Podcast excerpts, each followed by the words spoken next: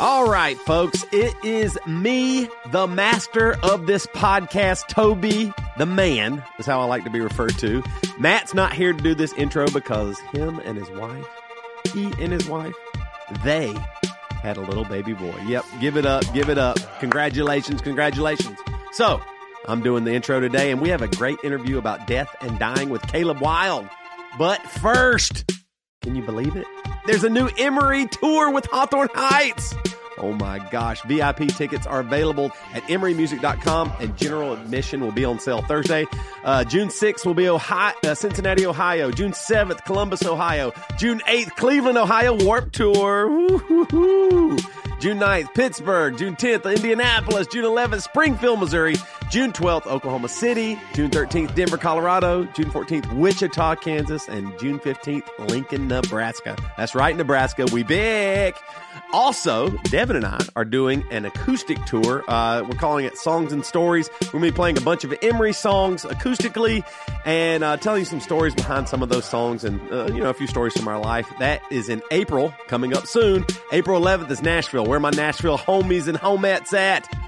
April 12th, Louisville, Kentucky. April 13th, Grand Rapids, Michigan. And April 14th, Chicago, Illinois. That's me and Devin. Tickets are on sale right now. Get those quickly. Also, we need uh, house hosts for Nashville, Louisville, and Chicago. Or if you have a coffee shop or something like that, hit us up, let us know. And finally, check out marriagesupply.com. It's an awesome site that Matt and I have, uh, I guess, taken over. if you have always wanted to try a sex toy or a sex product to liven up the bedroom and uh, you didn't want to mess with all that porn and all the stuff that usually hinders people from going to sites, go to marriagesupply.com. No porn and all about growing closer together. Today's show is sponsored by Postmates. Postmates is giving our listeners 100 of free delivery credit for your first seven days. Just download the Postmates app and use the code Bad Christian. Today's show is also sponsored by Quip. Quip is a better electric toothbrush that's backed by over 20,000 dental professionals. Get your first refill pack for free when you visit getquip.com slash bad Christian. All right, let's get to the show. Oh, hell yeah, God showed up. I don't give a shit what I put in my body. You don't ever f- talk to me that way. so if you've never done oral, then you're extrovert.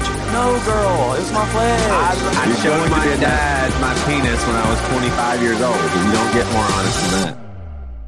All right, Joey's on vacation in Norway. Toby, you say three, two, one, drop the beat, and then Reva, you take us home. Oh, yeah. Three, two, one.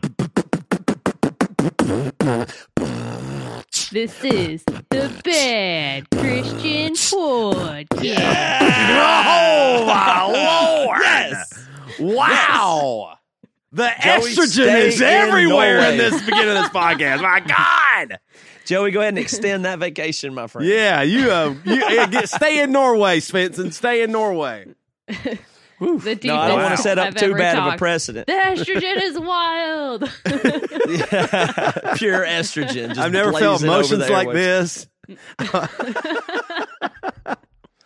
I don't want Oh. to set Joey up for to, to make too much fun of him while he's out of town, lest I be made fun of or harmed or thrown out with the bathwater because I'll be out for having a baby probably in the next couple of weeks, maybe, maybe not.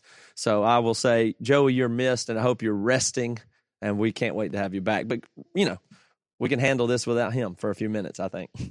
Yeah, I know. I, y'all, you're lucky. Like you get, Joey gets to miss for a vacation. You're getting to miss for your brand new kid, your little boy. Oh Well, we'll wow. see. The only thing I can miss for is like like severe health Medical. reasons Yeah. or something. You know what I mean? Like I just I'm I'm 43. I'm, I'm 42, almost 43. Is obviously it's going to be something wrong real soon where I get rushed to the hospital, and that's why I'll miss. Y'all y'all's Yeah. are all joyful. Which you almost did Well- today. Yeah. I was tr- I was trying to. Oh, I got an update on something else that I think y'all find is funny. But I was trying to, ex- you know, people at the schoolyard uh, asking me about stuff and the baby coming and work and stuff like this, and they have the maternities and the paternities and whatever. Yeah. And I was like, well, yeah, I can take time off. You know, I mean, I can. It's just, I mean, what am I gonna do? Take FMLA? Like, uh, it doesn't. What does it matter? Like anything I don't do, I cannot do, and then it will be exactly that la- lack of productivity and future earnings. There's not like there's no Right. there's nothing there's no break. Like any work I don't do doesn't get done, and then I'll do it later, and that'll cost what it costs to not have gotten that productivity accomplished. So it's just very matter of fact, like unpaid time. off. You know, there's not nothing you could do if you're self employed like that. Really, nothing you can do. It's just you lose what you lose when you don't work. Yeah. That's it. Yeah. and anyway, the guy, the people I was talking to, I was telling you about the guy that told me that had, I told the story a while back that three kids isn't that hard, but, um, so it's not that big of a deal. But he has, of course, a wife that doesn't work, is at home, has a nanny, uh, full time there, house cleaner at the house, and I found out also night nurse. You ever heard of this? What? nurse? Yes. So at night, a person comes to their house like at seven o'clock and is with the baby in the baby's room all night long. And then when the baby cries, helps it. If it needs ch- diaper change, change it. And when and when it's time to feed, that the the nurse wakes up, the mom hands the baby and then takes it back. Oh my Oh lord. my goodness. So they have a So- nanny from seven to seven during the day, and then a night nurse. I think this is seven relatively common, yes. night. Yeah. yeah, three kids. That ain't nothing.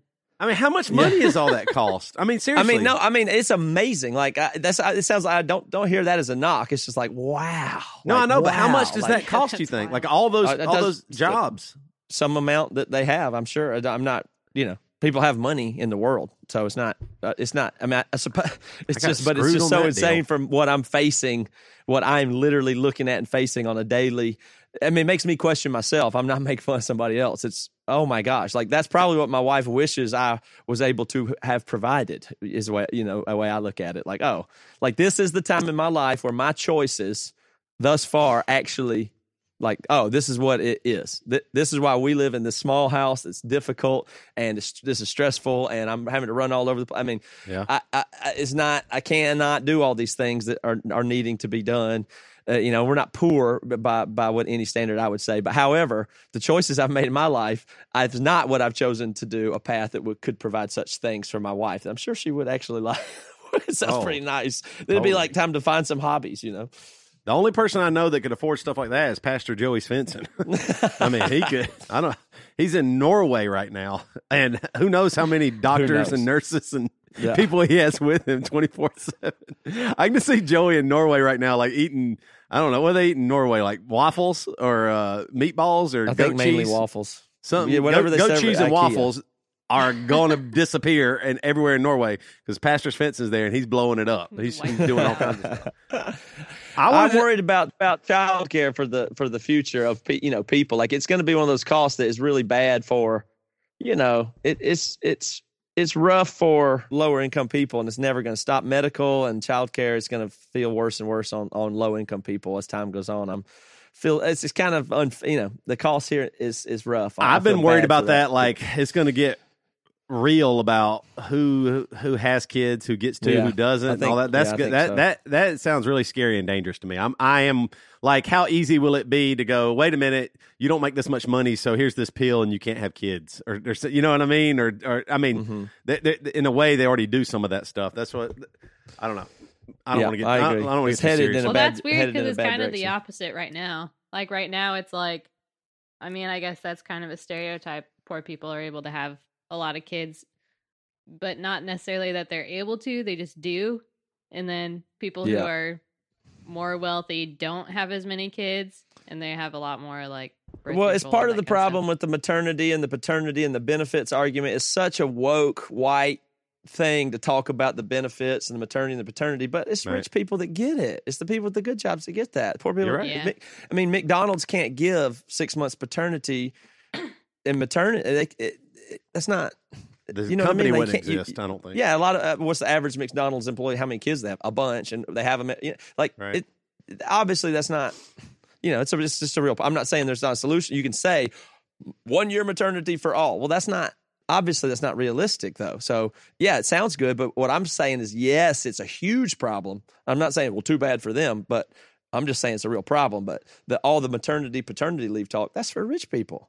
Yeah. Yeah, but but my point is, it's gonna as soon as the AI and technology gets good enough, you, those jobs will be gone, and you're gonna go. We don't need more of those poor people. So poor people, Right. you don't get to have Right. kids They're- anymore, or something like that. It might really turn like that. So when when the upper class goes, wait a minute, we don't need them because right now it it does seem like there is some kind of idea of rich people and poor people, and poor people are tools to help the rich people make more money in a way. I might Yeah, be, uh, you know what I mean, like that.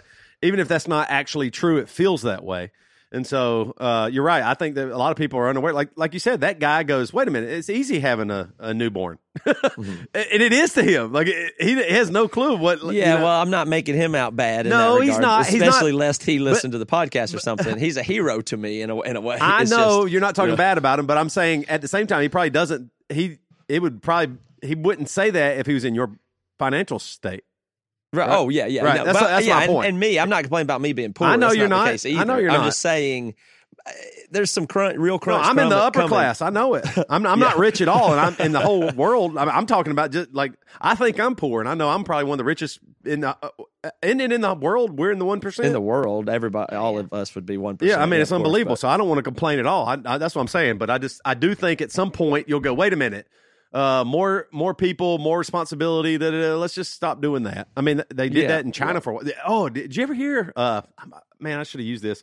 Uh, I read this article a while back in China where uh, you know they they uh, I think it was China, maybe it was Japan.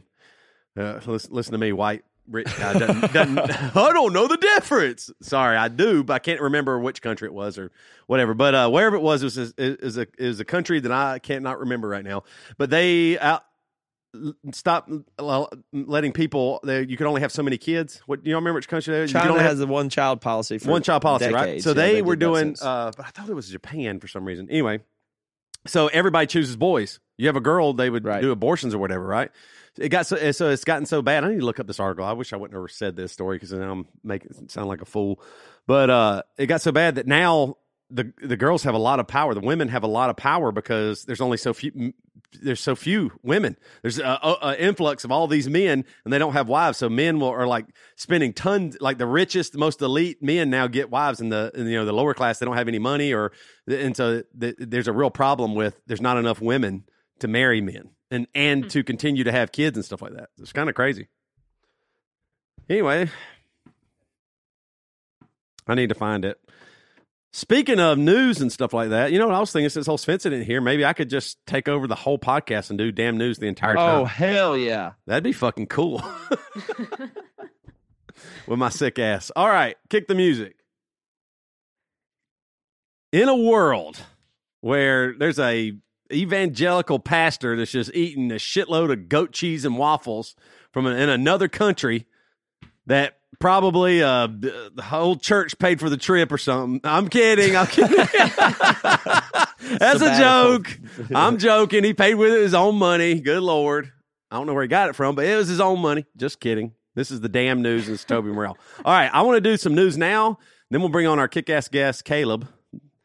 Talk about death and stuff, and then uh, maybe I can even do some news afterwards. But the the one I wanted to bring up first, yeah. and and this is serious, uh, and it was interesting because the roving reporter was my wife. She's like, "What do you think about all this Methodist stuff?" And I was like, "Methodist? I don't think about no Methodists. I don't know. I, don't- I hadn't thought about Methodist since the Greer, Greer Methodist in 1984 or something. You know, I had a friend that went there, but these these old Methodists, and this comes from the Tennessean, one of these uh, papers here where I live. Um, the United Methodist Church. Three. Uh, this says three takeaways on the vote from. Uh, they did a vote on same-sex marriage and LGBT cl- clergy. And uh, from St. Louis, it says the top policy maker making body of the United Methodist Church voted to reinforce the global domination the denominations bans on same-sex marriage and LGBT clergy, banning them instead of lifting them. A lot of people thought they were going to lift those bans and they would be able to have uh, LGBT clergy and uh, acknowledge same-sex marriage. From Sunday to Tuesday, 864 lay and clergy delegates gathered in St. Louis for a specially called session of the General Conference to debate human sexuality and try to find a way forward together. The rule book for the more than 12 million members church says homosexuality is incompatible with Christian teaching. Although a majority of delegates upheld the church's current teachings, Methodists remain deeply divided on the matters. And so uh, the church church's decades old conflict on human sexuality and how to interpret the way the, the Bible says about it, it continued this weekend, and they voted everything down. Uh, the judicial review of the traditional plan, the delegates approved a conservative measure known as the traditional plan that strengthened the church's prohibitions on self avowed practicing homosexuals from ordination as well as same sex marriage. Uh, and the, the plan passed in a 438 to 384 vote. So 384 voted to allow it, 438 didn't, but uh, it was it was kind of crazy. So I, I was So watching. that's just kind of a split decision. Like it was close though.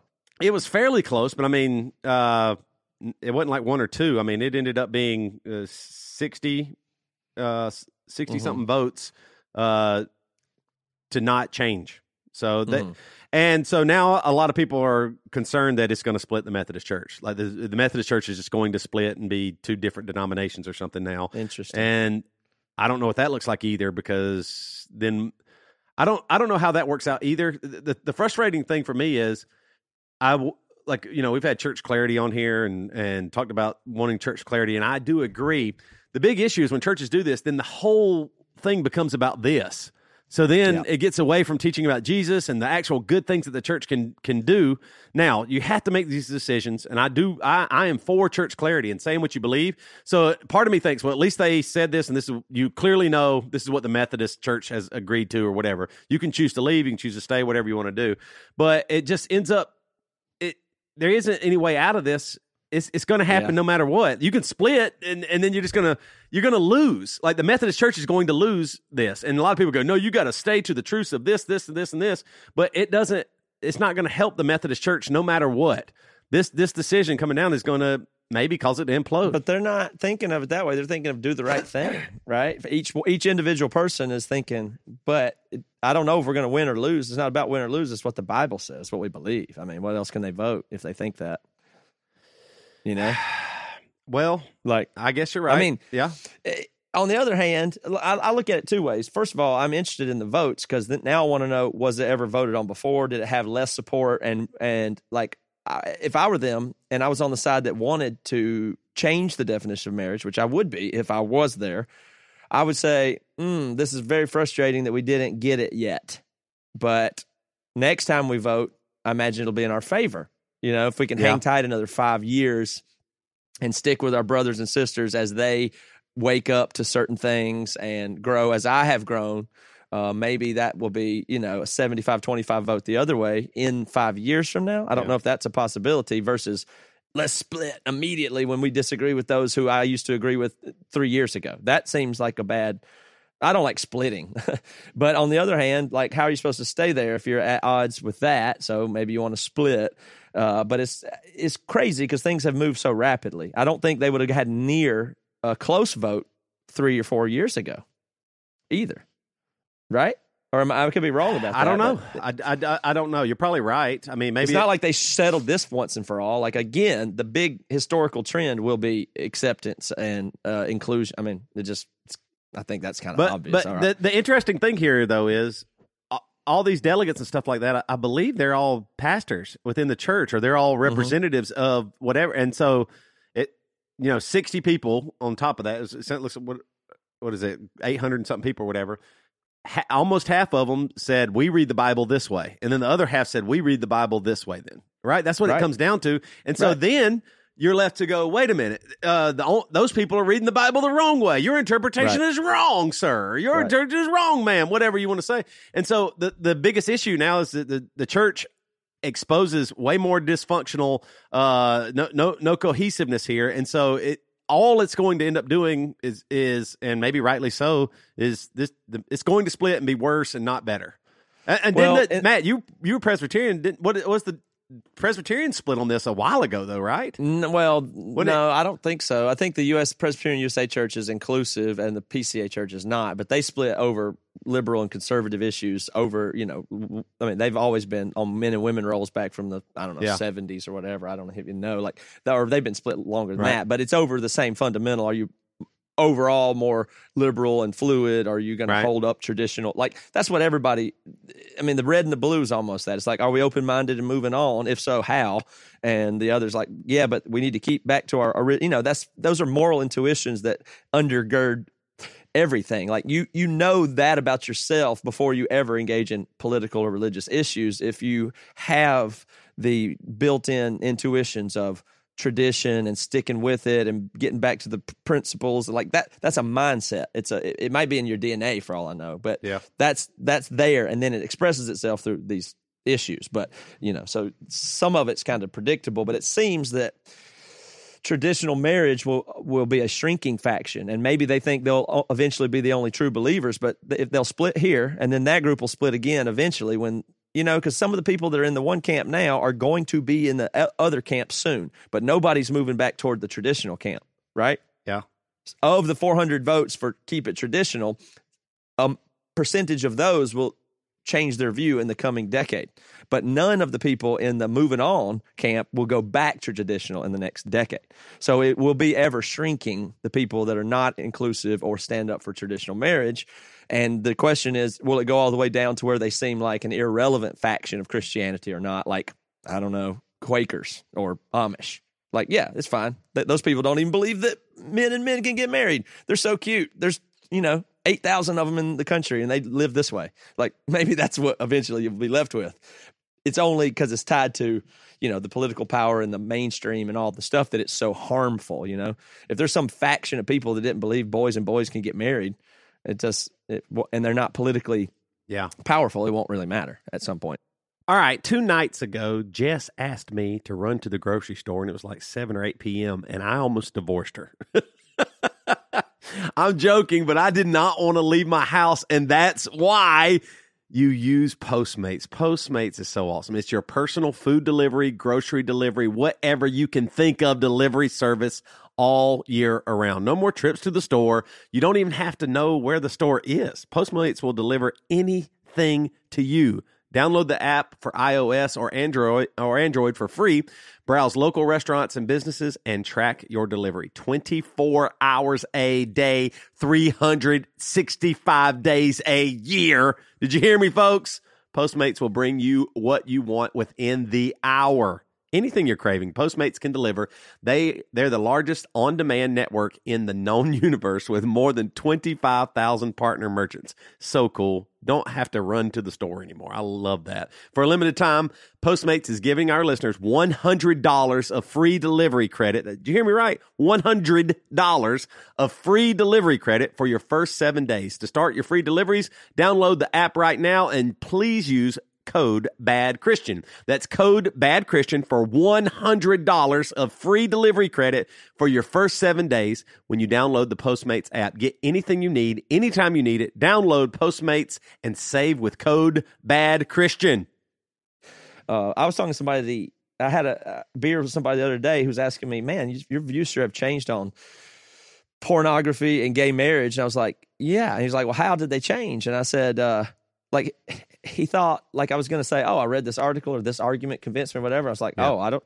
I have no idea how they changed. I just noticed that they changed. Like right I just noticed, like, oh, wait a second, I don't think that anymore. Interesting. Like, uh, and what it, what it came down to is I was talking about when I was at Mars Hill. I was so empowered by authority and being right, and I was trying. That's what I was aiming for to like have answers and be certain and know what was right. And when I look back at it now, I go, man, on the issues of both pornography and homosexuality, I don't know what you want to say. Uh, it was like I thought that if I knew something and I was right about it, I could tell other people and was supposed to and was doing the loving thing by like, for instance, telling people like, "Oh, you looked at porn? Well, guess what? You are really bad. You've cheated on your wife. You need to go to her and you need to tell her that you've cheated on her." Right. And then she's probably whipped up into somewhat of a frenzy about it because she's been treated that way and told that she's been cheated on and it's this big deal and we're making, you know, you have to do this. And so then here's me actively meddling in two people's private life. I was doing like that seems so wrong to me now. That's how I know that I've changed because like wait a minute, I would maybe it's not that big of a deal. Maybe that doesn't upset her the way I think it should upset her and he didn't really do something. He's not a sex addict, of course not. He just I understand that. That's maybe it's not everything. But in any case, I'm making it a big deal and possibly causing strife between two people, and I'm not even certain what to do there. So that was really heavy handed and wrong to feel Right. like I was that empowered to be that involved in somebody else's between two individuals, what they want to do in their how they want to look at se- the issue of sexuality. Yeah. That seems wrong to me now.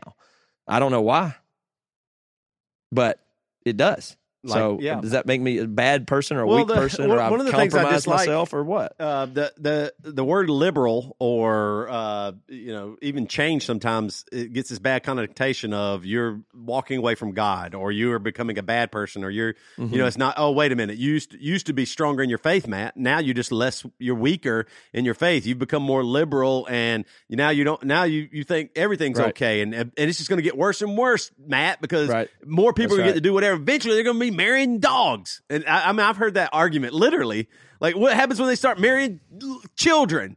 To, and, all that, and I'm just like wait a minute I, I know I you you're you're scared and you're worried and all this stuff but hold on let, let- we got to that that fear thing you're you're using that against what people are saying right now in a logical sense. And I, I wanted to read uh, just give a little bit more clarity on this too.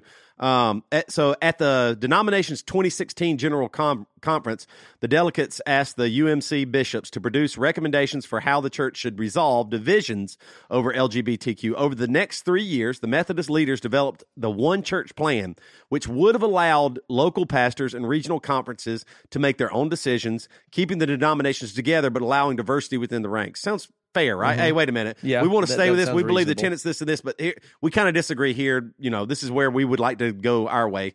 In order to put that plan into place however the bishops needed the support from a full body so that's why they called this uh, and then they so they called uh, this meeting here to get everybody together. They thought they had it, but clearly the bishops did not have the support for which they had hoped.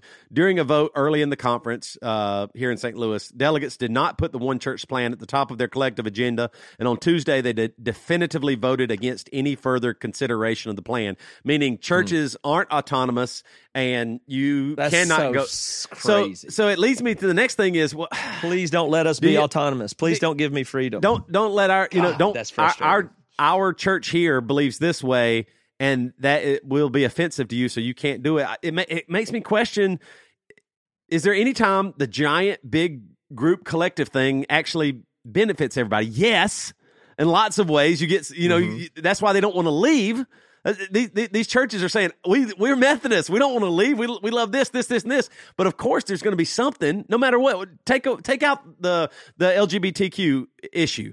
What what if it's something else? What if you want to you know uh, have a, a a Spanish only service, or what if you want to do this, or or you want the carpet to be green and most Methodist churches are red? Whatever it is, that churches end up splitting over this stuff because inevitably there will be something that you will split about. And and the and the big point here is is it not boiled down to wait a minute we got to control y'all because if we if we let y'all do that then well, no, they volunteer for it to be controlled. Is the disappointing part? Like, yeah, okay, we don't. We, you know what? We don't want to be autonomous. We just want you to tell us what to do. We'll go. We'll go along with it. We just want to stay. yeah Like that's so sad. Yeah, Just it like giving up. Like autonomous oh, sounds good, doesn't it? Like Yeah. who do you not want to be able to be autonomous? Is still the question in their marriage bed or in their private life or in the way they run their congregation. Why do we resist accepting freedom? Why? And that feels like the main place where innovation and creativity are birthed within that. Like i think all churches should be niche market churches. You do not these bi- the bigger you get the crazier control power uh, uniformity assimilation happens as and then Yeah. then then you get everybody playing the uh, s- s- silly cheesy music that doesn't mean anything. Every church plays it because well we're all one this is what we are and that's it I mean, it's all force fed bullshit where the, there isn't any real creativity or innovation a lot of times. And so, Well, and churches aren't Good luck telling a Eh. church that thinks it's cutting edge Oh, that there's no innovation. They're, I- they're I'm very telling proud you. of their innovation. I, I'm telling you, I was talking to a friend, and I I realize more than I ever have that churches are might be in real trouble and don't know what's coming at all. Like the, I don't think the Methodist Church realizes. Wait a minute. Oh, well, we're standing our ground, and here's what we're doing. They think it's like you're right. They think they're doing the right thing, and they're honoring their God and their Bible and the Word of God. And what they're missing is, wait a minute, they- this, this, you you're missing everything. Things have changed. it- it- I things mean, have changed, and you are way behind the eight ball, and you don't even know it, and it's going to explode in your face very, very soon, and it's coming. And if you can't be adaptable and have that innovation and real creativity and uh, something more than well, this is the way it is. No, no, yes or no. It's not that easy. We live in a very well, gray world now. And they said, but Toby, you just want to go with wherever the culture goes, no matter how. No, I don't. Is that I what don't. you're saying? No, I don't. What I want is everybody can go the way they want, and then I get to choose where I'm. I, I think I want to go. I, yeah. uh, you know what I mean? I, am okay with there be churches with, with churches saying we are not gay affirming. Not that I agree with them. That's not what I'm saying. But I love it that we live in America where they can they can say that, and I know it. Then yeah. I know. Wait a minute, yeah. that's what that church is. Oh, okay. I'm not going to go there. Oh, wait, those are KKK people. Not going there. I, I, I, you know, I, I understand. I'm. What does this happen? Okay, whatever. But I mean, the idea of controlling people eh, so much so that it you even control how they believe in God and what they do, and because I mean, there are real people that said I interpret the Bible that it, this what y'all are saying isn't right, and that we should be affirming. I mean, those those people are trying to do good too, right? They're not they're not evil yeah. devil worshippers that are trying to infiltrate the church and ruin the message of no. Jesus Christ. If anything, no, they're trying the problem, to broaden it. Well, you know what really makes me lose my lunch and want to throw up is to see people attain uh, what seems like open mindedness for a brief period as they like, for instance, leave the church or whatever, um, and then immediately panic and find some other set of, of, of rules. You know, right, right. Like you just it, you know, it's not you you had you could have had freedom and instead you just picked a different regime and agenda of of here's the way you're supposed to think you know like that yeah. is so depressing. Like you almost had freedom for a second and you you don't but you didn't you did that's not what anybody really wants and kills me. I, I don't i don't want to say this because part of me doesn't want to say this because i do not like and we are guilty of this of saying people have talked bad about bad christian and i they don't even know or oh this person i don't want to do that. But just this week basically have been lambasted, kind of kicked out and removed, not only from a conservative Christian group, but also an LG, LGBTQ group. And I'm just sitting here going, man, I'm doing everything I can. Like I can, like if anything, if you've ever thought about bad Christian, good or bad, you're right. There's a lot of bad. You're right about And we, we aren't good hosts. We're not good interviewers. We're not the funniest people in the world. We don't always push back. We don't always uh, ha- have enough diversity. All the things you could say are true, except for no. Does anybody realize we let everybody come have a say? and you get to really hear them. And if we don't push back hard enough or whatever, but what in the, I mean, the most, uh, all, there's so many groups out here now that are, are uh, proclaiming uh, how much, uh, you know, inclusiveness they want and everybody and, and then you get pushed out. Like i was like both sides? I'm a piece of shit to everybody? Because what what have i done? I, I am trying to grow as a person and learn everything i can. I am a christian who believes in jesus christ. People say you're not a christian. You're a heretic. You're a loser. You're a terrible person. I'm a person that wants at our conference to have all types of people everybody i can come and speak oh you're you you are exclusive and you talk down to this people and this i don't I'm doing the best I can. I'm just a regular person that wants all everybody to get a say, or at least be, be able truthful. to change. Maybe that's what I should say. Man, I think you might have been muted or something. I, I don't hear you talking anymore. But I'm just saying, I, I was really blown away by like groups that I would have thought like would be very inclusive and and all of a sudden I'm an enemy. If you're making me or the Bad Christian podcast your enemy, you have missed the point and are not helping the people that need help. You, eh, there are people out there that are really oppressed and need help and need support and all that stuff. And if you're, if we're the ones, then you are almost a fool because uh, we're not worth your time. We're not that good. We're, and all we're trying to do is let everybody have a say. And that's the truth. All right. You turn up there, Toby. and I'm sick with diarrhea. all right. Can we bring well, on Caleb and yeah, talk about I, death? I, that's uh, there you go. That's the way I feel too. I, I want think, everybody I think, to have, be able to say something. What, what, why does everybody want? I mean, I don't think everybody always should have a voice. I agree, but I believe that the best part about Anybody this country is honestly that, trying yeah. should have a voice, yeah, shouldn't and, they? Anybody that see is is being a genuine person should have a and say. you shouldn't and, have to push back against people that you disagree with. You can just listen and let other people right. decide. Uh, notice, notice this when you listen to the Bad Christian podcast and we don't push back and you go, man, they should have done this.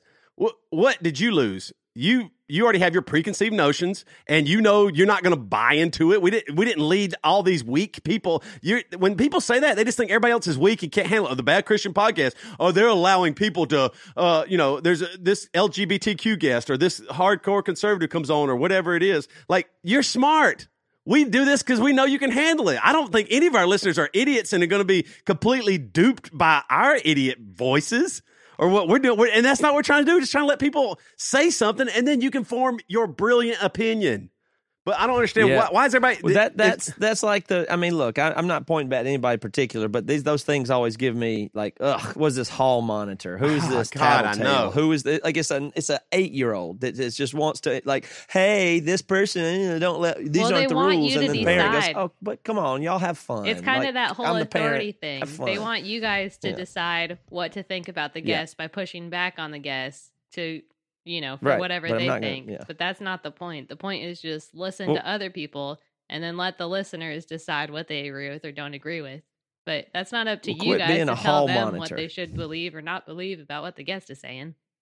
I don't want anybody agreeing with me just because uh, some uh, fame or podcast or anything that I have. That- Don't. And, and that's why I want anybody to come on here and be Free different. thought would be better. what do you want to disagree with? The time when I say gay people shouldn't get married on the podcast, or the time on the podcast where I say they everybody should allow gay people to get married? You have your pick and get mad at me for. All, I, I've said both. I might change. Get. I'm going to change my opinion about a lot of shit. Get ready. All I've done I'll is try say to it. grow. That's all I did. I'm trying to change my thoughts that I find out later down the road, but I can't help where I came from or who I am or what I look like. I can't help it. That's the truth. I know. Uh, so all I want to do is just try. I'm trying. This is about as it, it- this is if it's not as good as you are doing, but I'm trying about the best Toby can. Anyway, let's go. I, I, now I got all worked up, and I didn't even want to. it. Good God, I hadn't got worked up in a long time. Well, glad you did. Sorry, I just vomited. Yeah, you could Can we bring turned on our video guest? off for that. That was pretty gross. No, no. Phew, it's all over the place. Um, y'all, Reba, does your dog eat their own vomit? Dottie will throw up and then look at it and then kind of look at me like a little sad and then start eating it. I may, I get out of there, Dottie. No. I kind of wish that he did because then it'd be less for me to clean up. But he doesn't. He doesn't eat it, and then I have to just clean it all up. Part of me is, is a little jealous because I was like, man, when I'm really sick and I throw up, well, the easiest way to get rid of that would just be if I ate it. But anyway, all right. So we got a great guest coming up, Caleb Wilde. Um, he has a book. He's a, a mortician, and uh, yeah, let's just get to it. Okay, folks, I'm being serious.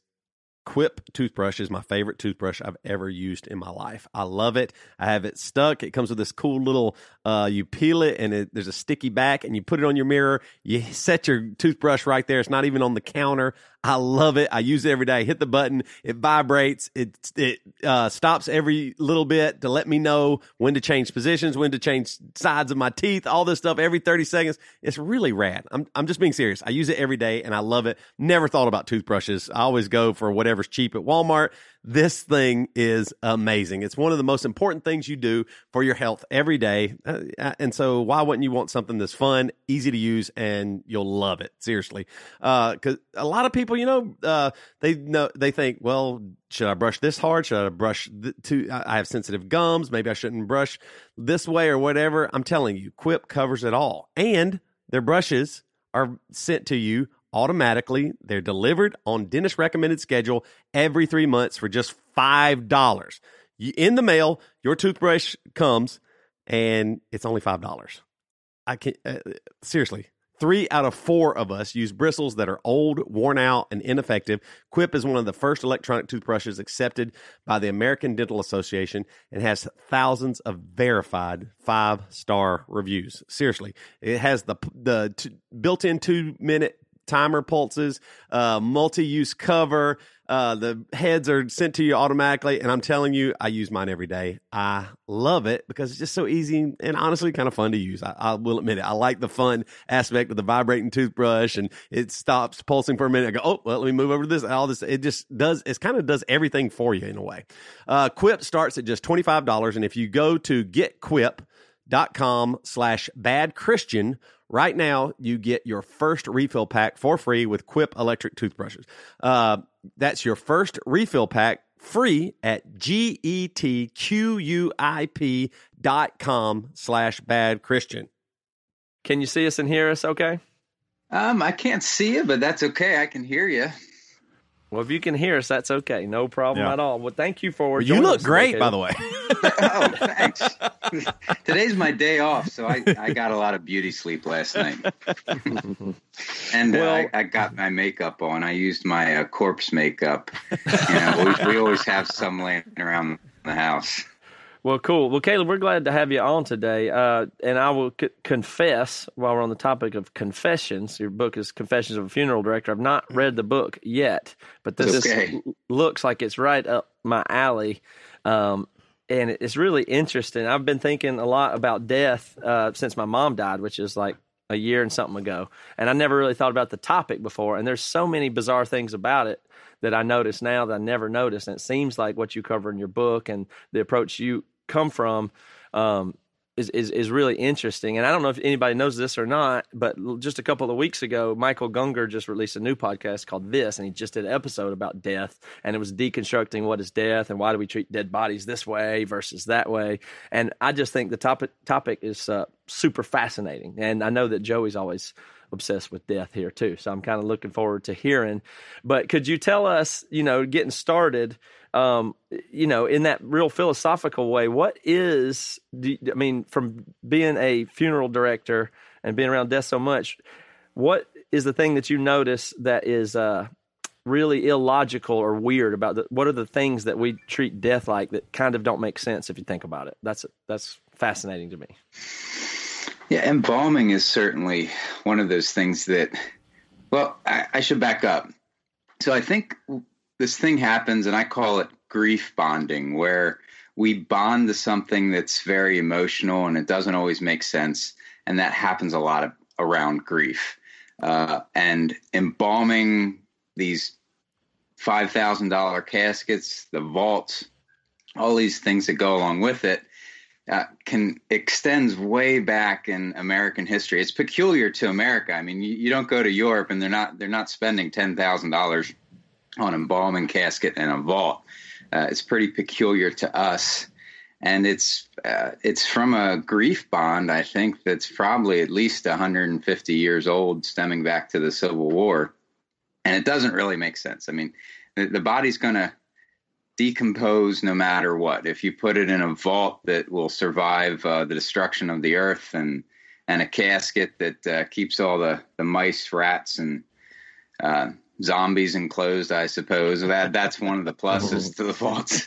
I mean, if the vo- zombie apocalypse does happen, nobody is getting out uh, unless. I never thought about that. I guess you're right. Yeah, They unless get- it's like the hawk who's buried in one of those things. I mean, it, it's keeping them down. So that might be a plus. Uh, but otherwise, it, it just doesn't make sense. Our bodies decompose, and uh, all these attempts to forestall that process and the money that we throw at it um, is is something that I think is is a, is a grief bond. It's a it's a illogical bonding to something uh, that at one point made us feel comfortable. Yeah, People- the the- illogic is what I'm getting at. The illogic is what is so obvious to me. But on the other hand, illogic doesn't mean bad. And you're in this industry. Right. You obviously do these things and even make money off of it. It's your career. So I'm trying to reconcile. Should I think more about death, illog- the, illogical parts of it, and try to explain to people, well, that doesn't matter and this doesn't matter or whatever? Or is it just the kind of thing where we're just it's just better to go with it and it will everybody will be, nobody wants me to pick at the logic of it so just shut up and do it like everybody else wants to do uh, that's that's kind of where i'm curious what how do you see that Yeah. Well, if if we have to think about it when it happens, we can't expect ourselves to be logical. So, uh, you know, if my dad were to die today, of course, I've got a running start since I'm a funeral director. But it kind of puts us in this stupor. It's almost like be, having a hangover or being drunk, where uh, the grief is overwhelming. We can't think straight. Uh, we shouldn't be expected to make these massive financial decisions, but we are. And so, if we have to think about it right in that moment, uh, right when all these em- emotions are flooding our brains and our bodies, it's it's we, we can't expect ourselves to be logical, and that's fine. I mean, that's that's the way it is. With love comes grief, and that that grief is uh, is a full body experience, a full mind body experience.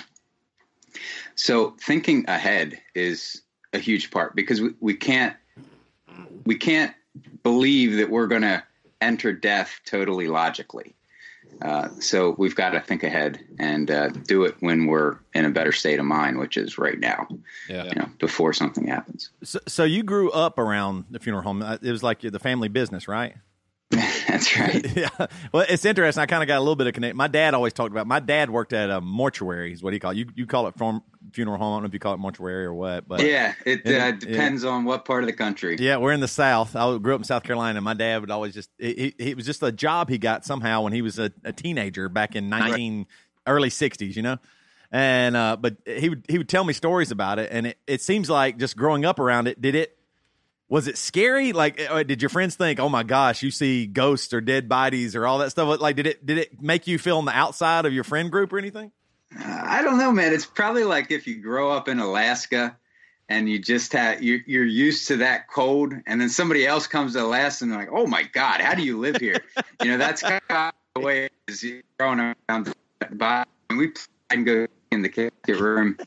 so for me, you know, it was family businesses for both. Uh, I well, I'm actually uh, kind of a full bred. So my mom's parents owned a fourth generation funeral home, and then my dad's parents, which is where I work now, uh, I'm the sixth generation funeral director there. So both sides of the family had a funeral home. And you know the the one side, my mom's side, we'd go over for Thanksgiving, and in the very next room would be a dead body that's that's laid out for the viewing tomorrow. And so it was just kind of a natural part of life.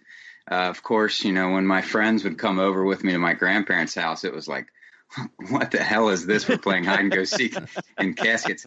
Um, So you were never afraid of the dark in your own bedroom, man. no, no, I was. I was afraid of the dark in my own bedroom. Were you really? Bodies, dead bodies were another thing um, altogether. Well, yeah. That so so.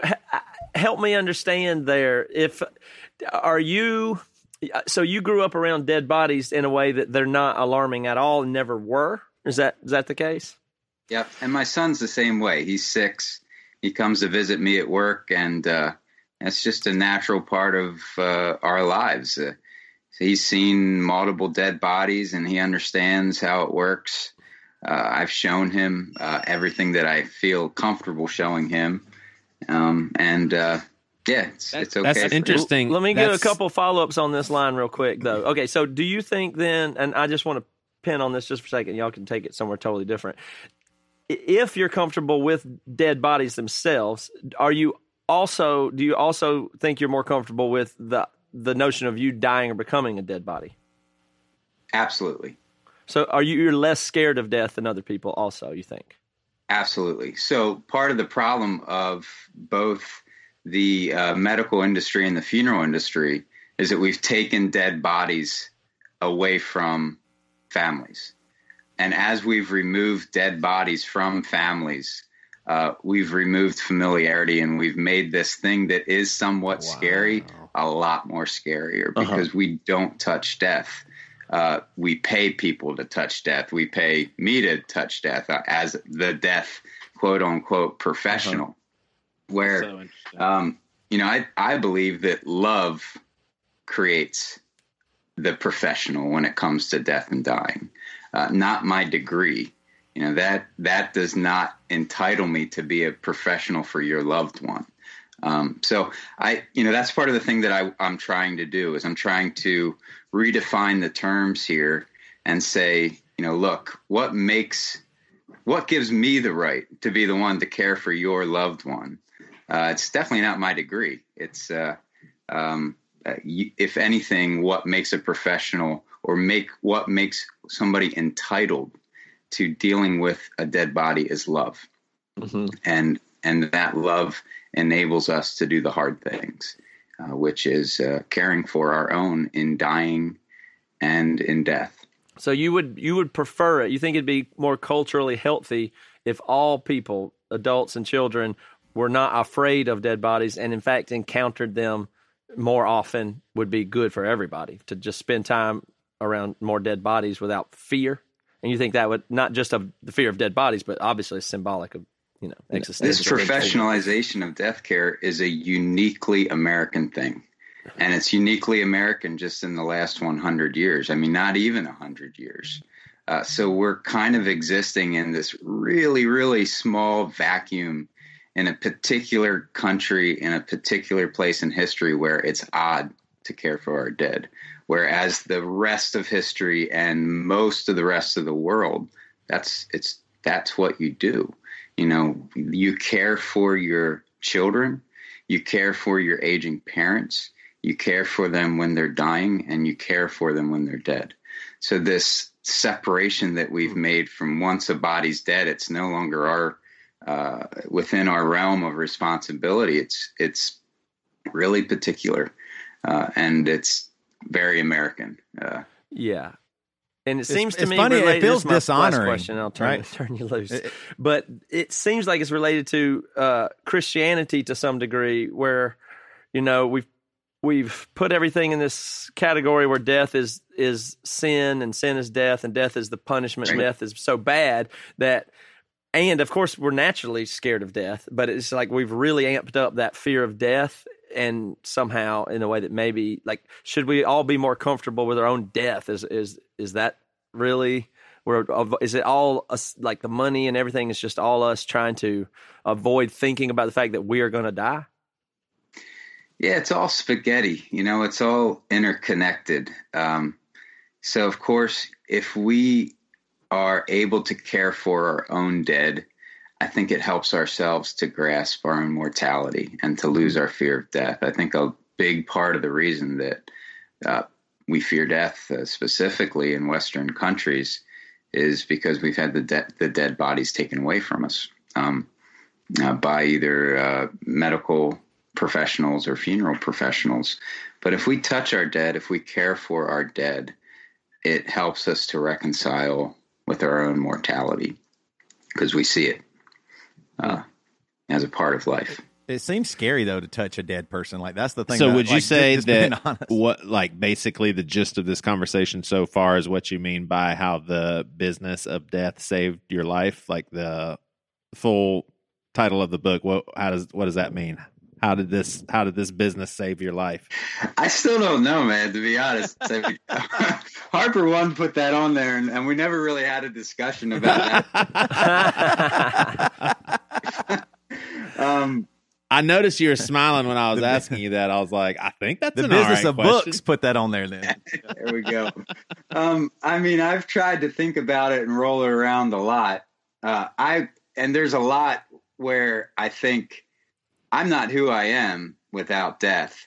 Uh, but saved might be a little, you know, a little bit evangelical there. I'm not sure where we're going with that, but uh, yeah, I, I'm definitely death is defined who I am, but saved is maybe a reach. When you So were, have uh, you- sorry, when you were younger, did you think this is what you were going to do? Like when you were in your, you you know, you're getting ready to graduate high school or go to college, or did you go, I'm going to take over the family business?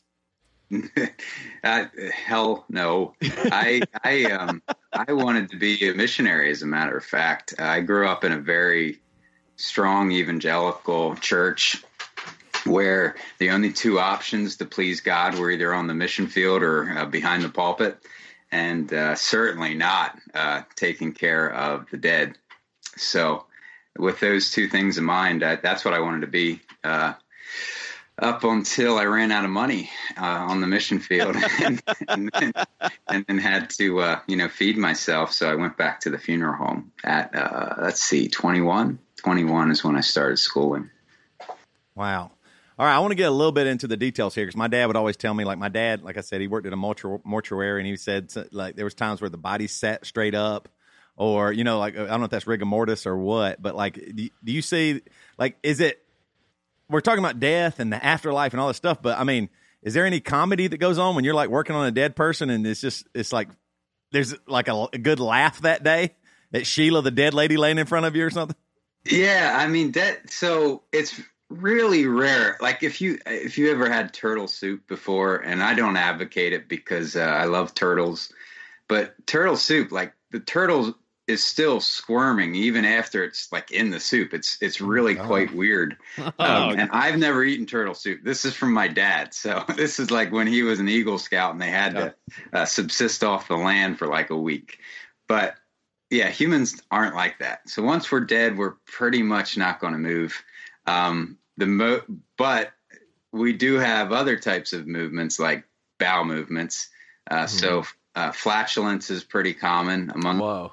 Um, and uh, let's see. Oh noises too. Like if you so like let's say uh, i had a buddy of mine who went to make a removal. Uh, the guy died at his home under hospice and he grabs the grabs the deceased and is ready to transfer the deceased onto the cot.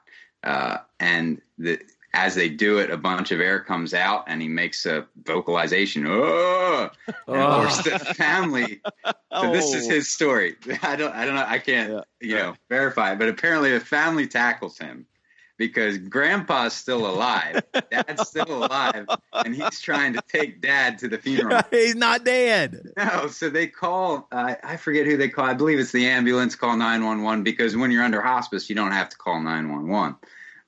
And uh, you know, hosp- uh, the EMTs have to come and verify that indeed Dad has died, and that that that was just, you know, Dad's last last words, I suppose. But so, yeah, uh, farting, uh, vocalizations are things that still happen after death.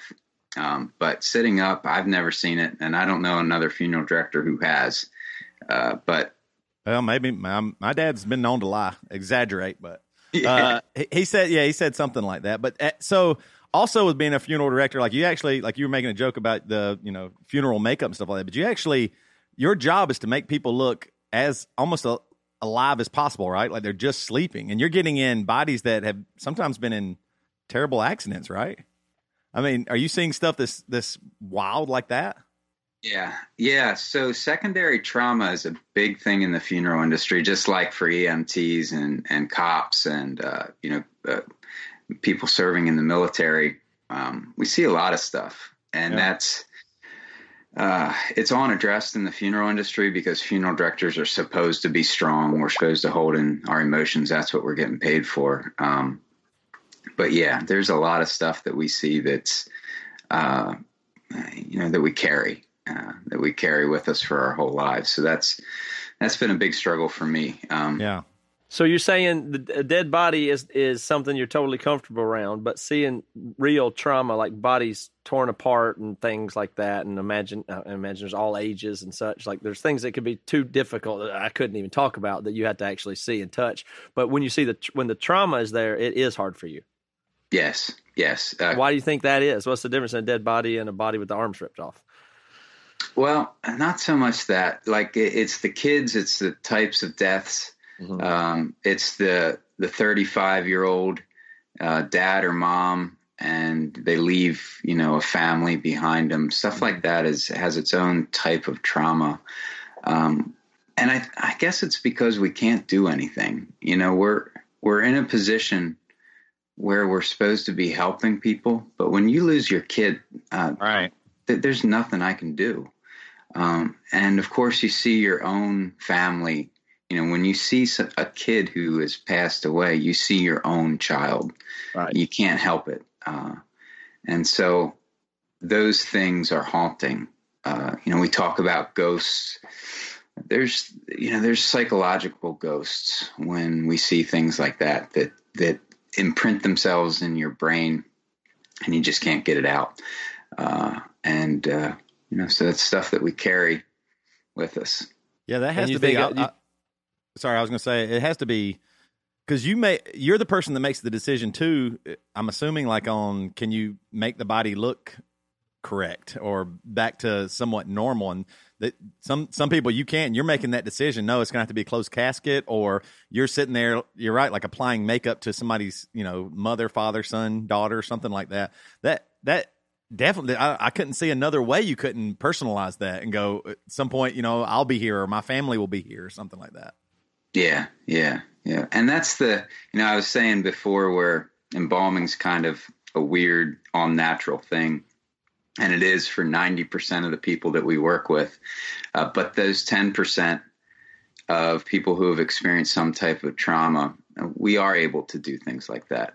And that is good. You know, Yeah. it does lessen trauma. You know, I've, I've been thinking about this because, uh, you know, I, I'm starting to, to do some speaking things on uh, burnout and compassion fatigue in the funeral industry.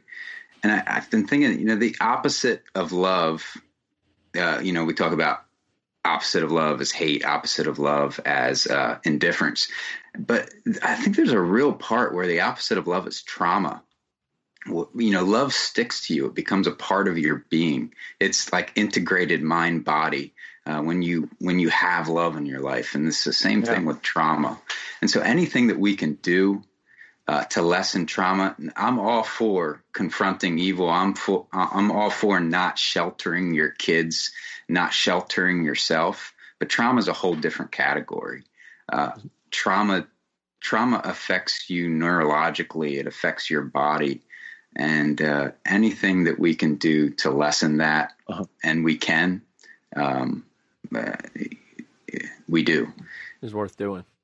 Yeah. Yeah. Hey, Caleb, what are what are some non-negotiables when it comes to what you do with with the body after it passes away? I was talking to someone recently, and I found out some things that I just couldn't believe. Like, I know there's restrictions, but what are what are the non-negotiables? Your your father passes away. He's in his bed.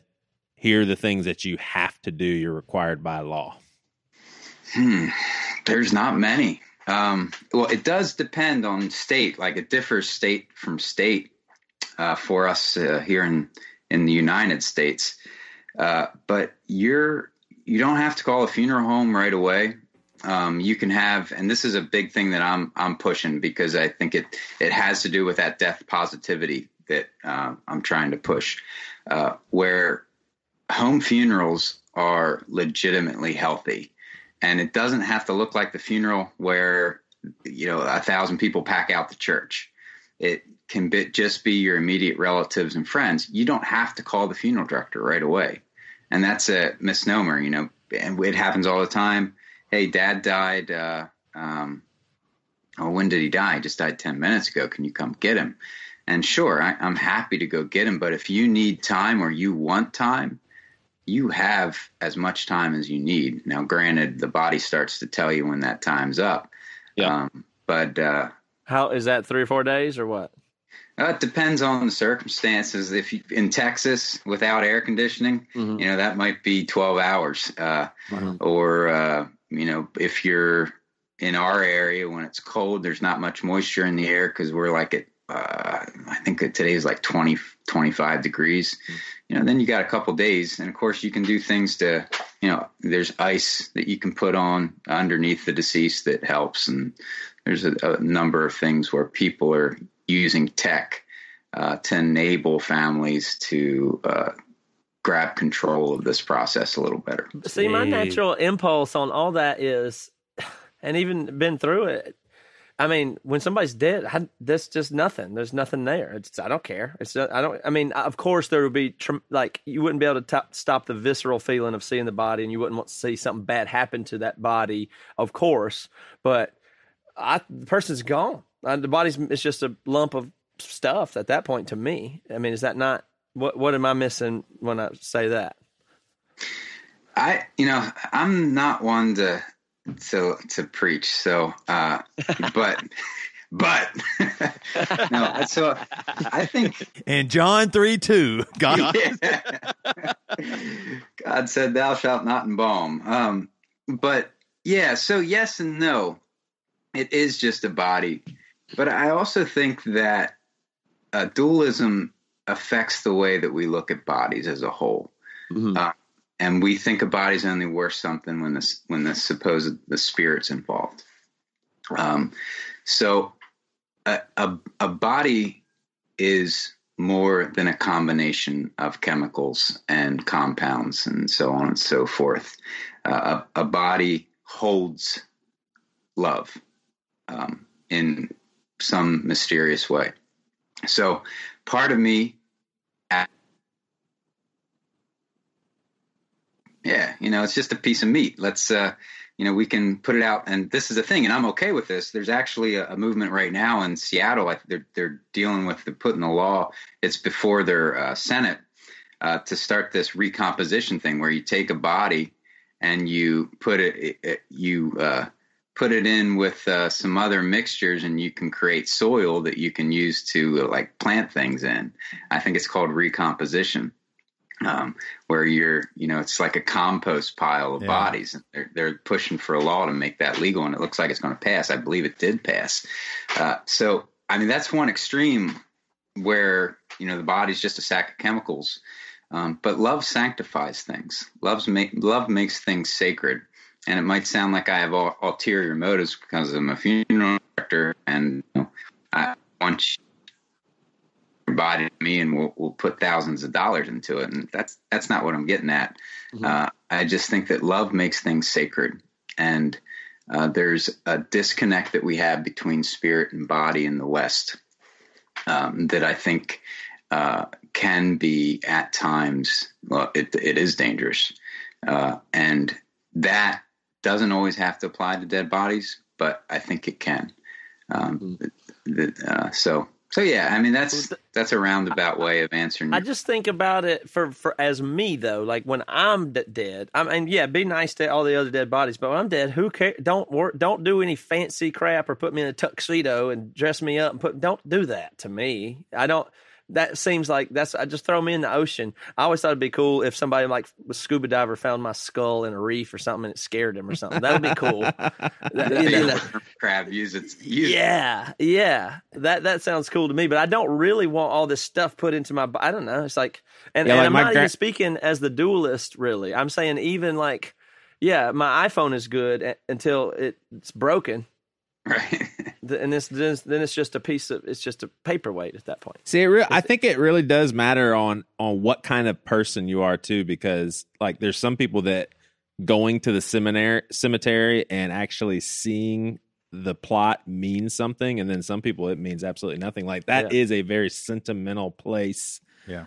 to go to and and be with just knowing that their remains are there and then some people see remains completely different but it's funny when my grandma died in September I I was shocked about this because I find her a reasonably smart woman and she said that she definitely I didn't know this but she had told my dad she definitely want to be cremated because she will not have people looking down at her in a box. Like she you know an old woman she's just like i cannot have people looking down at me while i'm laying down dead. And i'm Like, thinking that would actually bother her. i do not care. Like i'm with matt Yeah, it's it's interesting though because that that distinction there, Matt, you're making though really does seem like it can only be because if there's a spiritual life. Because otherwise the if, for example if there is no God then that body if you could reanimate it would actually become the person again right? It's just shut down. But it uh, so the only thing you're thinking is that you don't care about the body because you in some way do believe that the spirit no, is gone I'm not saying that. I'm the saying life is gone. if I if I had an old uh you know iMac from ten years ago that that literally got left out in the rain and didn't work, okay, it's not. It was valuable until it wasn't. It was animated. It did hold memories and data until it didn't anymore. Until it's now no longer accessible. You can no longer put memories Yeah, or data but- into the computer or get it out. It's dead. It's gone. There's nothing left. It's just a. But if there was only one iPad on Earth, you would spend a lot of money to reanimate it, and you would think that it could. If still that was possi- you possible, that'd be something out of totally different. Anyway, we're if it was weird reversible, then yeah, I would I would totally change my position. Uh, all right so Ca- caleb Uh, uh, does yeah, this make Caleb, Caleb when- respond to that. Sorry. No, no. Well, Go when, when when I hear that, here's some responses that come to my mind, and I'm curious if you think this sounds crazy. But Matt, I get that, but that's also the same body that held their child for the first time, or uh, was intimate with you know your mom, or just like there's still beautiful landmarks that that that body actually went through. I, Like Mm-hmm. there's, I don't know, that means something to me. It- Does that Like sound crazy to that? all of you? No, I'm sure it sounds normal. Yeah, so I- I don't think you're wrong, Matt. You know, there and that's that's part of the problem too. When when we approach life, we use these binaries so much of right and wrong. There's no right and wrong in death. You know, there's there is some to some degree. You know, you're not going to want to hang Grandpa from the tree and let the birds eat him unless you know. I don't know. It's so sorry. So I'm extremely morbid, and then I forget how that that might not be an appropriate comment in real life. You're in good spot for that. don't uh, don't invite me to supper uh, with the kids around. But so so we have these binaries of of right and wrong, and uh, I think that death is an incredibly liminal experience where it's both and. Uh, we tend to see somebody as either dead or alive, but I don't think that's the case. So when somebody is dead, we categorize them as entirely 100% dead. They're dead. And mm-hmm. when somebody's alive, they're 100% dead. But I think there's a sense where it's both. Where when somebody dies, there's still there is still something that's alive. Uh, and when we are alive and somebody dies, there's a part of us that's dead. Uh, so it is never an either or thing. It is mm-hmm. both. We both hold death and life in us, and the dead hold life in them. Uh, and the liminality of death, you know, is is the reason why we can feel like they're so far away and yet they're still close. Why mm-hmm. we know they can't talk to us, but we still talked with them. Why we feel this chaos and we also feel peace. Why we have these seemingly paradoxical feelings all the time uh, when we lose somebody. Uh, presence and absence. They're here, but they're not. And so these this liminality of our feelings, the liminality of our experiences, I think also applies to the body to some degree, mm-hmm. uh, where it is in, it's not an either or thing. And so that's why I think, you know, all throughout history, the body has represented something. Now, of course, you have pockets. Um, I don't know if you guys heard of have heard of the the, the sky burial in Tibet. Know, they, they basically they go up on a mountain, they take a dead body up on the mountain, and they bring a machete. And there's vultures that you know know their role, and the vultures come down and the, and they they they eat the deceased. That's how they do their burial. You can look it up on the internet. Just don't wow. do it after you eat. um, sky burial. And so that's you know that's that's one way, but that's a pretty small uh, percentage when we when we take things globally and historically there's a liminality to the experience of death. There's a liminality to the, the feelings that we have around death.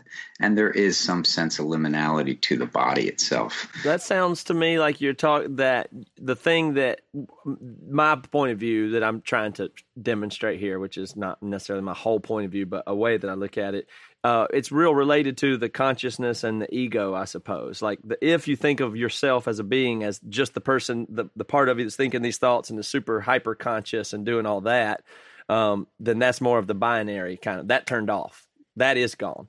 But if you think of the person more like the meditators and the dissolving of the ego and the psychedelic and all that stuff, you know, that sounds to be like the territory that you're kind of saying is more the both and. Is, is that related at all? Yeah, it is. I, I, I don't think we're ever 100% ourselves, and that's the most evident around death. Mm-hmm. So to think that we're entirely this individual, uh, it, it gets proven wrong when we feel like we've lost somebody. So once you feel like you've lost somebody, the assumption there is that you wouldn't have lost somebody if you were just yourself. You're still you'd still be whole, right? Yeah. Mm-hmm. But we have this experience that something's missing. It's because we are this uh, conglomeration of the people that we love or the people mm-hmm. that have given us trauma. You know, there's the uh, behavioral. Uh, no, there's a epigenetics, which is a, a new thing where they have been able to identify how trauma is passed on generationally uh, through genetics. Um, and there's also the flip side to that where they are being able to identify how love is passed on. So they look at, you know, for one instance, um, uh, Holocaust families. Uh, there is a propensity um, for families who have experienced the Holocaust for their children and their grandchildren to also have traumatic uh, traumatic experiences almost built into their DNA. Uh, so we aren't just ourselves. You know, we we aren't just us, and death underscores that. Where the, the there is a great mysticism and paradox around death, um, and we can hyper spirit spiritualize it, which I think the church does a lot. Um, but I'm kind of trying to look at it from uh, just my own observations, what I see at funerals, uh, where there's a real sense where we are not just ourselves. Uh, we like to think we are, uh, but we are the people that we love. We are uh, the term that I use is we're we're living cemeteries. Um, we are our ancestors. We are our friends. Uh, we are our loved ones. We're living cemeteries. Uh, so yes, um, I, I, do go towards that more where I'm just not looking at the ego and, and, and the mind and the brain. Those things are real and they exist, but there's also another part where I think we're we are uh, not our not our own. Hey, do you do you believe when people die they immediately go to a different place? Because I have a follow up question. If you do, like, do do they do they pass on into a different place immediately? I don't even. I mean, I personally, I don't. I think you're a Christian. I I, I uh, read some of the comments about your book, and a bunch of people in our you know circle of friends and everything read reading stuff they're saying and everything. So I'm assuming you're a Christian. What do people? What happens when people die?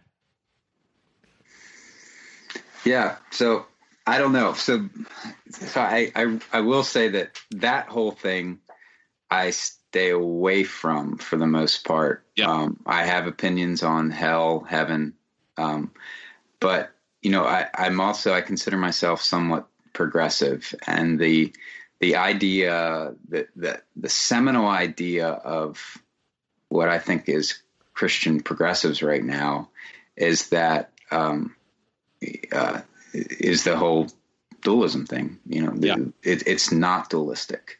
Uh, the the uh, there's connections here. Um, uh, you can't just tell somebody to get saved and not feed them. Um, yeah. You you can't just go into a country and hand out tracts and get people to heaven and and that's that's the end. Um, so when it comes to the afterlife, I tend to look at it more practically. Yeah. Um, so for me, when I talk about the afterlife, uh, things that come to my mind of Christian wise aren't heaven. What comes to my mind is communion. Um, so communion is the active remembering of Jesus and what he's done for us.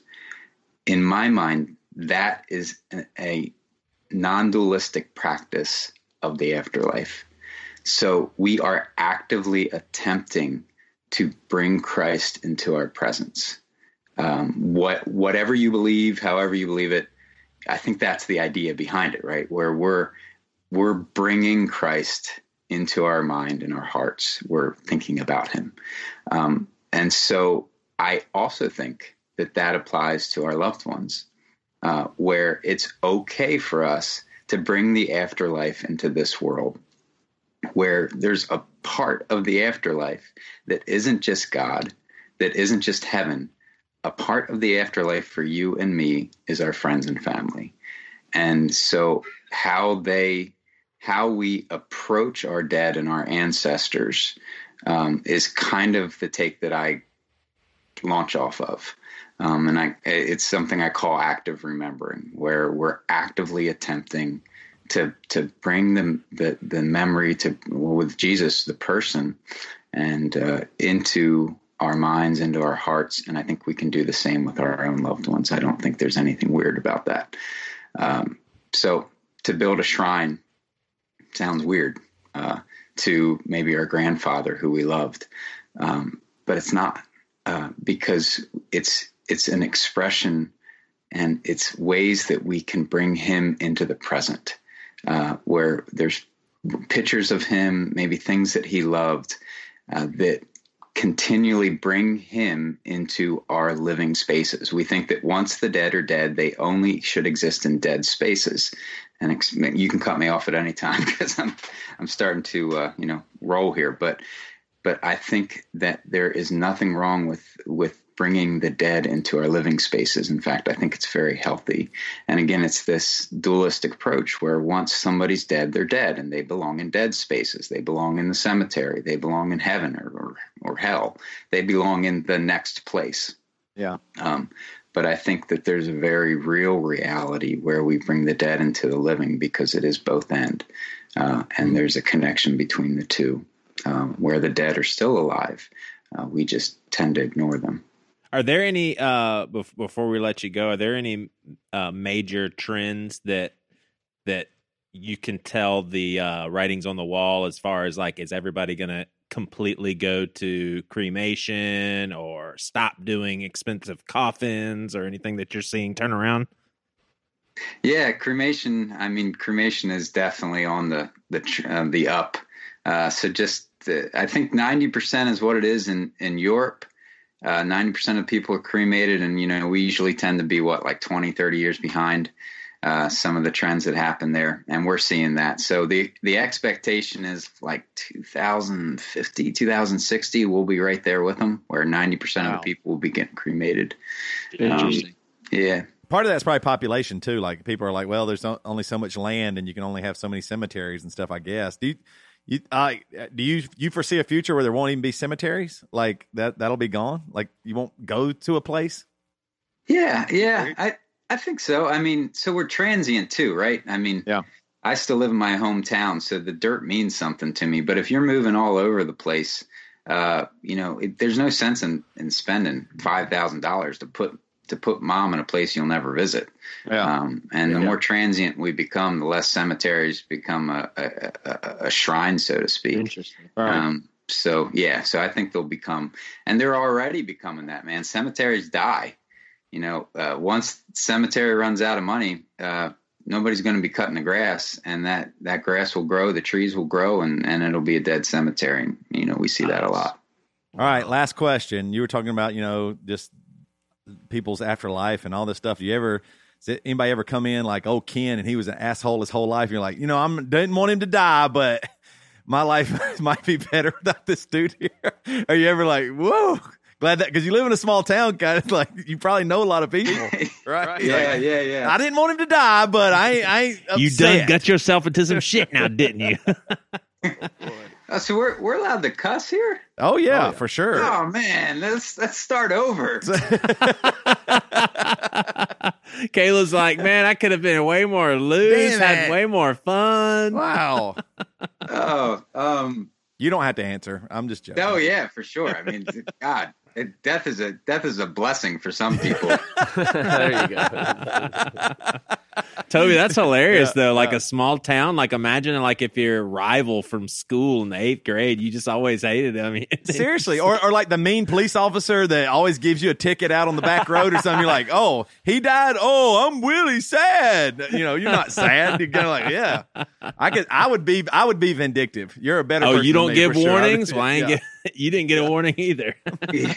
Have you ever? Is you, you have the ultimate cut down too. If somebody is mean to you and say, "I'll be seeing you soon," and they're like, "Oh no, what does that mean? Does he know something?" oh boy. Yeah, All we right. say we're the last people to let you down, so Right. you know, we try our, we try our best to always be positive. All right, Well, Caleb, book. oh, thanks you- for the yeah. insight today. We appreciate it. That was an interesting conversation, and I feel I feel better for having had it. There's a lot to think about there. So Yeah, on, me a, too. on a topic that probably people only think about as they get older and more and more until until they die. So you know, a lot to think about. And you can find Caleb at Caleb Wilde. That's wild with an E at the end dot com. And uh, his book, Confessions of a Funeral Director, uh, is on Amazon. You can go there too. Anywhere else they can find you or any speaking events coming up? Uh, Instagram, that's it seems to be the new place. Uh, I'm there at Confessions of a Funeral Director. You type in my name and I'll pop up, and uh, uh, Twitter as well. I'm on that. So Caleb Wilde. You're kind of getting a name for yourself. Do you have ever have fans that are like, "Hey, can I come watch you work?" Or they they don't even know Yeah. the people at the funeral home and they just want to stop by and take a picture with you or anything? Yeah, it's kind of weird. I mean, I had somebody fly in from Russia that wanted to uh, just hang out and see what's going on. Um, But yeah, that that happens. Uh, no, is what it is. A new twist to your job, huh? For sure. Mhm. All right, Caleb. Thank you so much, man. We really do appreciate it. Yep. Everybody, go check him out. Thank you, guys. All right. Nice meeting you. All right, Caleb Wilde, man, some of that stuff. I, I, I mean, I didn't want to push back, but I promise you, my dad said a body sat up, And my dad is not. And, and when he worked in the morning, and he said, uh, "I need to ask him again. I'm gonna I'm gonna call my dad and ask him after this because my dad is not a liar. That's not. He doesn't make up stories like that. That is completely out of his character. So I believe my dad, and I, it means that Caleb Wilde's a liar. There you go, not pushing back on the guests. That's like we were talking about before. You You're don't push right. back. You you just weak person. Golly, I'm so weak. Okay, listen, it's still the damn news takeover. I want to do at least one more Yeah. story. Can I do one more? Let's do it. All right, this comes from the Mirror, and I thought this was interesting. It goes along with our guest, Caleb. Uh, woman comes back from the dead in morgue, but then tragedy strikes again. Mortuary staff in Russia, I bet Donald Trump was there, uh, were horrified when a woman came back from the dead. But after being rushed to in, uh, intensive care, she tragically died again several hours later because she, oh, I know I shouldn't have been laughing because she died of hypothermia. Uh, the 62 year old grandmother had been drinking with relatives in a village in the remote Amur region, Amur region in the far eastern Russia, uh, in far eastern Russia, when she passed away for the first time. Local reports claim a policeman arrived and uh, certified the woman as dead before a local undertaker was called and took her body in uh, a, a hearse to the morgue. But incredibly, the woman was still alive. A female morgue worker was uh, fixing a number t- tag to the uh, attaching a number tag to her toe and the uh, of the corpse when the woman started moving. And the woman came to life. She said she immediately called an ambulance, and paramedics spent forty minutes resuscitating the woman who had suffered from extreme cold, according uh, to the chief doctor. She was taken to intensive care uh, hospital and died later that same day, suffering from hypothermia, according to the region's health ministry. Medics say if she had received prompt medical care instead of being taken to the morgue, she might have survived. Damn. Uh, Whoa. I was thinking, man, that's just really crazy. When she regained consciousness or started moving or whatever, you think she's like, I'm going to make it. Like, do you think she, oh, that was close? And then she just still died. Woo. I mean, Do you wish, I wonder like in that situation, you wish you were just gone the first time, right? You don't want to try and start fighting for life again and then just die later. Like if you're going to die, just die once. I wonder if she ever actually gained consciousness again, though. Did it say It that doesn't she really did? say. No, it doesn't really say. She was she. I mean, she started moving and I think moaning a little bit. So there was, Ugh. but it was that clarity. I don't know if she was like, "Ah, please help me, I'm not dead" or anything like that. But I don't understand how her Matt. I don't know if this is a science question or not. Can your heartbeat be so low or so slow that you can stay alive, but they can't really detect it? Is that Yes. possible? Yeah, that's the. I mean, you hear about people go under a lake for or whatever. They they get hypothermia instead of drown or something, and then they can be revived or whatever. So, I mean, the cryonics is is based in that. Just Yeah. the, the idea of it is almost that if you flash freeze somebody, you know, the faster you, you freeze somebody, nothing changes. Basically, like no, like uh if you have a heart attack, if you're if you're you have lack oxygen to the brain over a period of time, your brain becomes damaged, right? Yeah. Yeah. But if you don't, but if you literally froze it in an instant, there no damage occurred, and now there's no molecular motion happening in the cells, right? Nothing's Right. happening. So the, the idea there is you're very close. You you've not suffered the type of damage and oxygen depletion and brain damage that you do uh, sometimes when you freeze. And it, it, even when they do some surgeries and other stuff, they just slow your heart rate down a bunch so that other stuff isn't happening. So the cold does, you know, really does some preservation work there. and, and sometimes that's like the idea be behind cryogenics. Yeah. That's like so Yeah. cryogenics freezes you real quick and it saves in a kind of a suspended state, I guess. Yeah, there's less damage has occurred, but also if you just slow down the heart rate but can keep people alive, then there's you know that that can happen too, and then you can slowly warm the person back up and bring their heart rate back up. Is is what's happening when in those cases where somebody goes under the ice for thirty minutes or something. It doesn't say, but it sounds like to me she must have been drinking a ton and passed out in the cold Yeah, somewhere, and then they found her. That must be what it is. They must have found her out there, and anyway, she gone. She did not make it, so be careful. I'm, I bet you. Don't you think? Like when I think of Russians and drinking, I, I think no matter what, always vodka. No matter what, they don't Straight have. vodka, I don't. right? I don't even think they have like stereotype, but I'm sure they do. beer. A lot. and- Yeah, I think it is, but just all, that's all I've ever heard. All I've ever heard is Russians drink vodka, and that's it. all right, that's the damn news, uh, and the damn news is brought to you, honestly, by you uh, BC clubbers. If you're not a part of the BC club, Reva, where can they join the BC club? And if you're not, if you haven't joined, you're uh, just a person that I hope doesn't die twice, but you might deserve just it. once. You can join now at thebcclub.com. Wow. Do we got any names, Reva, that we, We could do. read off of clubbers who support this podcast and support the damn news? We have Matthew Dooley, Jeffrey Nett, Daniel Marcouli, Sean Day, Leighton. Uh, Leighton. I- oh, Lord, I'm a you went guy. Valley Girl? Leighton. Did you say Leighton? No, I don't know what it. I don't know. Hey, what what's up, Leighton? That's my friend Leighton. Is it Leighton? Leighton? The, the name that I didn't Leighton. pronounce the T enough. Leighton. Leighton. and then quotation: "I'm a guy." Bell Leighton's a guy. is that? yeah? I'm Yeah, a I guy, assume Bell? It's just that's a male. Oh, I see. Um, Robbie Green, Jeremy Mm-hmm. Davis, Brian T. Steinweg, Riley Manzo, which is not my Mhm. dog, uh, Justin Randall, Matt Woldridge, Corey Bose. Uh, should Oh, that's suspense. Not so easy, is it? Says Svensson. Siobhan Not so easy, is it, Reva? You think you can That's do because it? I have a cold. Oh, okay. uh, yeah, Joey doesn't have any ailments. It beats him. Jeremiah McCarthy, Beef, Scott Leslie, Daniel E. Crandall, Jonathan R. Pierce, Sarah Kraft, and Joseph Bryant Othament. Bryant. Leighton and Bryant. They my friends. Good All work, right. Reva. Thank you. Great work, Reva. Thank you guys for letting me kind of do a little bit of a takeover. I'm I'm going to start pushing for more damn news because We'll this. I mean, by far, greatest episode we've done in ever. Ages. Yeah. I mean, ever is what I would say. I mean, I don't, you know, I don't know what what episode would be better. I, you can't think of one. Not off the top of my head. I certainly No, can't. mean, I Well, can't. I'm I, gonna I, I don't but this is actually remember any episode we've ever done off the top of my head. You you asked me I know. I know, any I episode. I couldn't tell you if they who the guest was or if I ever remember them or not. happens to me all the time in the club. People say, "Oh my gosh, on the last episode, and Matt said this and that or whatever," and that was Oh, just so right on. I say, "Okay," but Yeah. and then I ask them what it was, and I almost never remember, and it doesn't even make sense what I said. I don't even agree with myself. I know. It happens to me all the time. it's unbelievable. Sometimes there's times where people say, "Oh man, that person." They'll say the name, and I go, "Who the hell is that?" They're like, "They were on your podcast." I'm like, "Oh yeah, uh, yeah, yeah, yeah. That was cool." all right, see y'all later.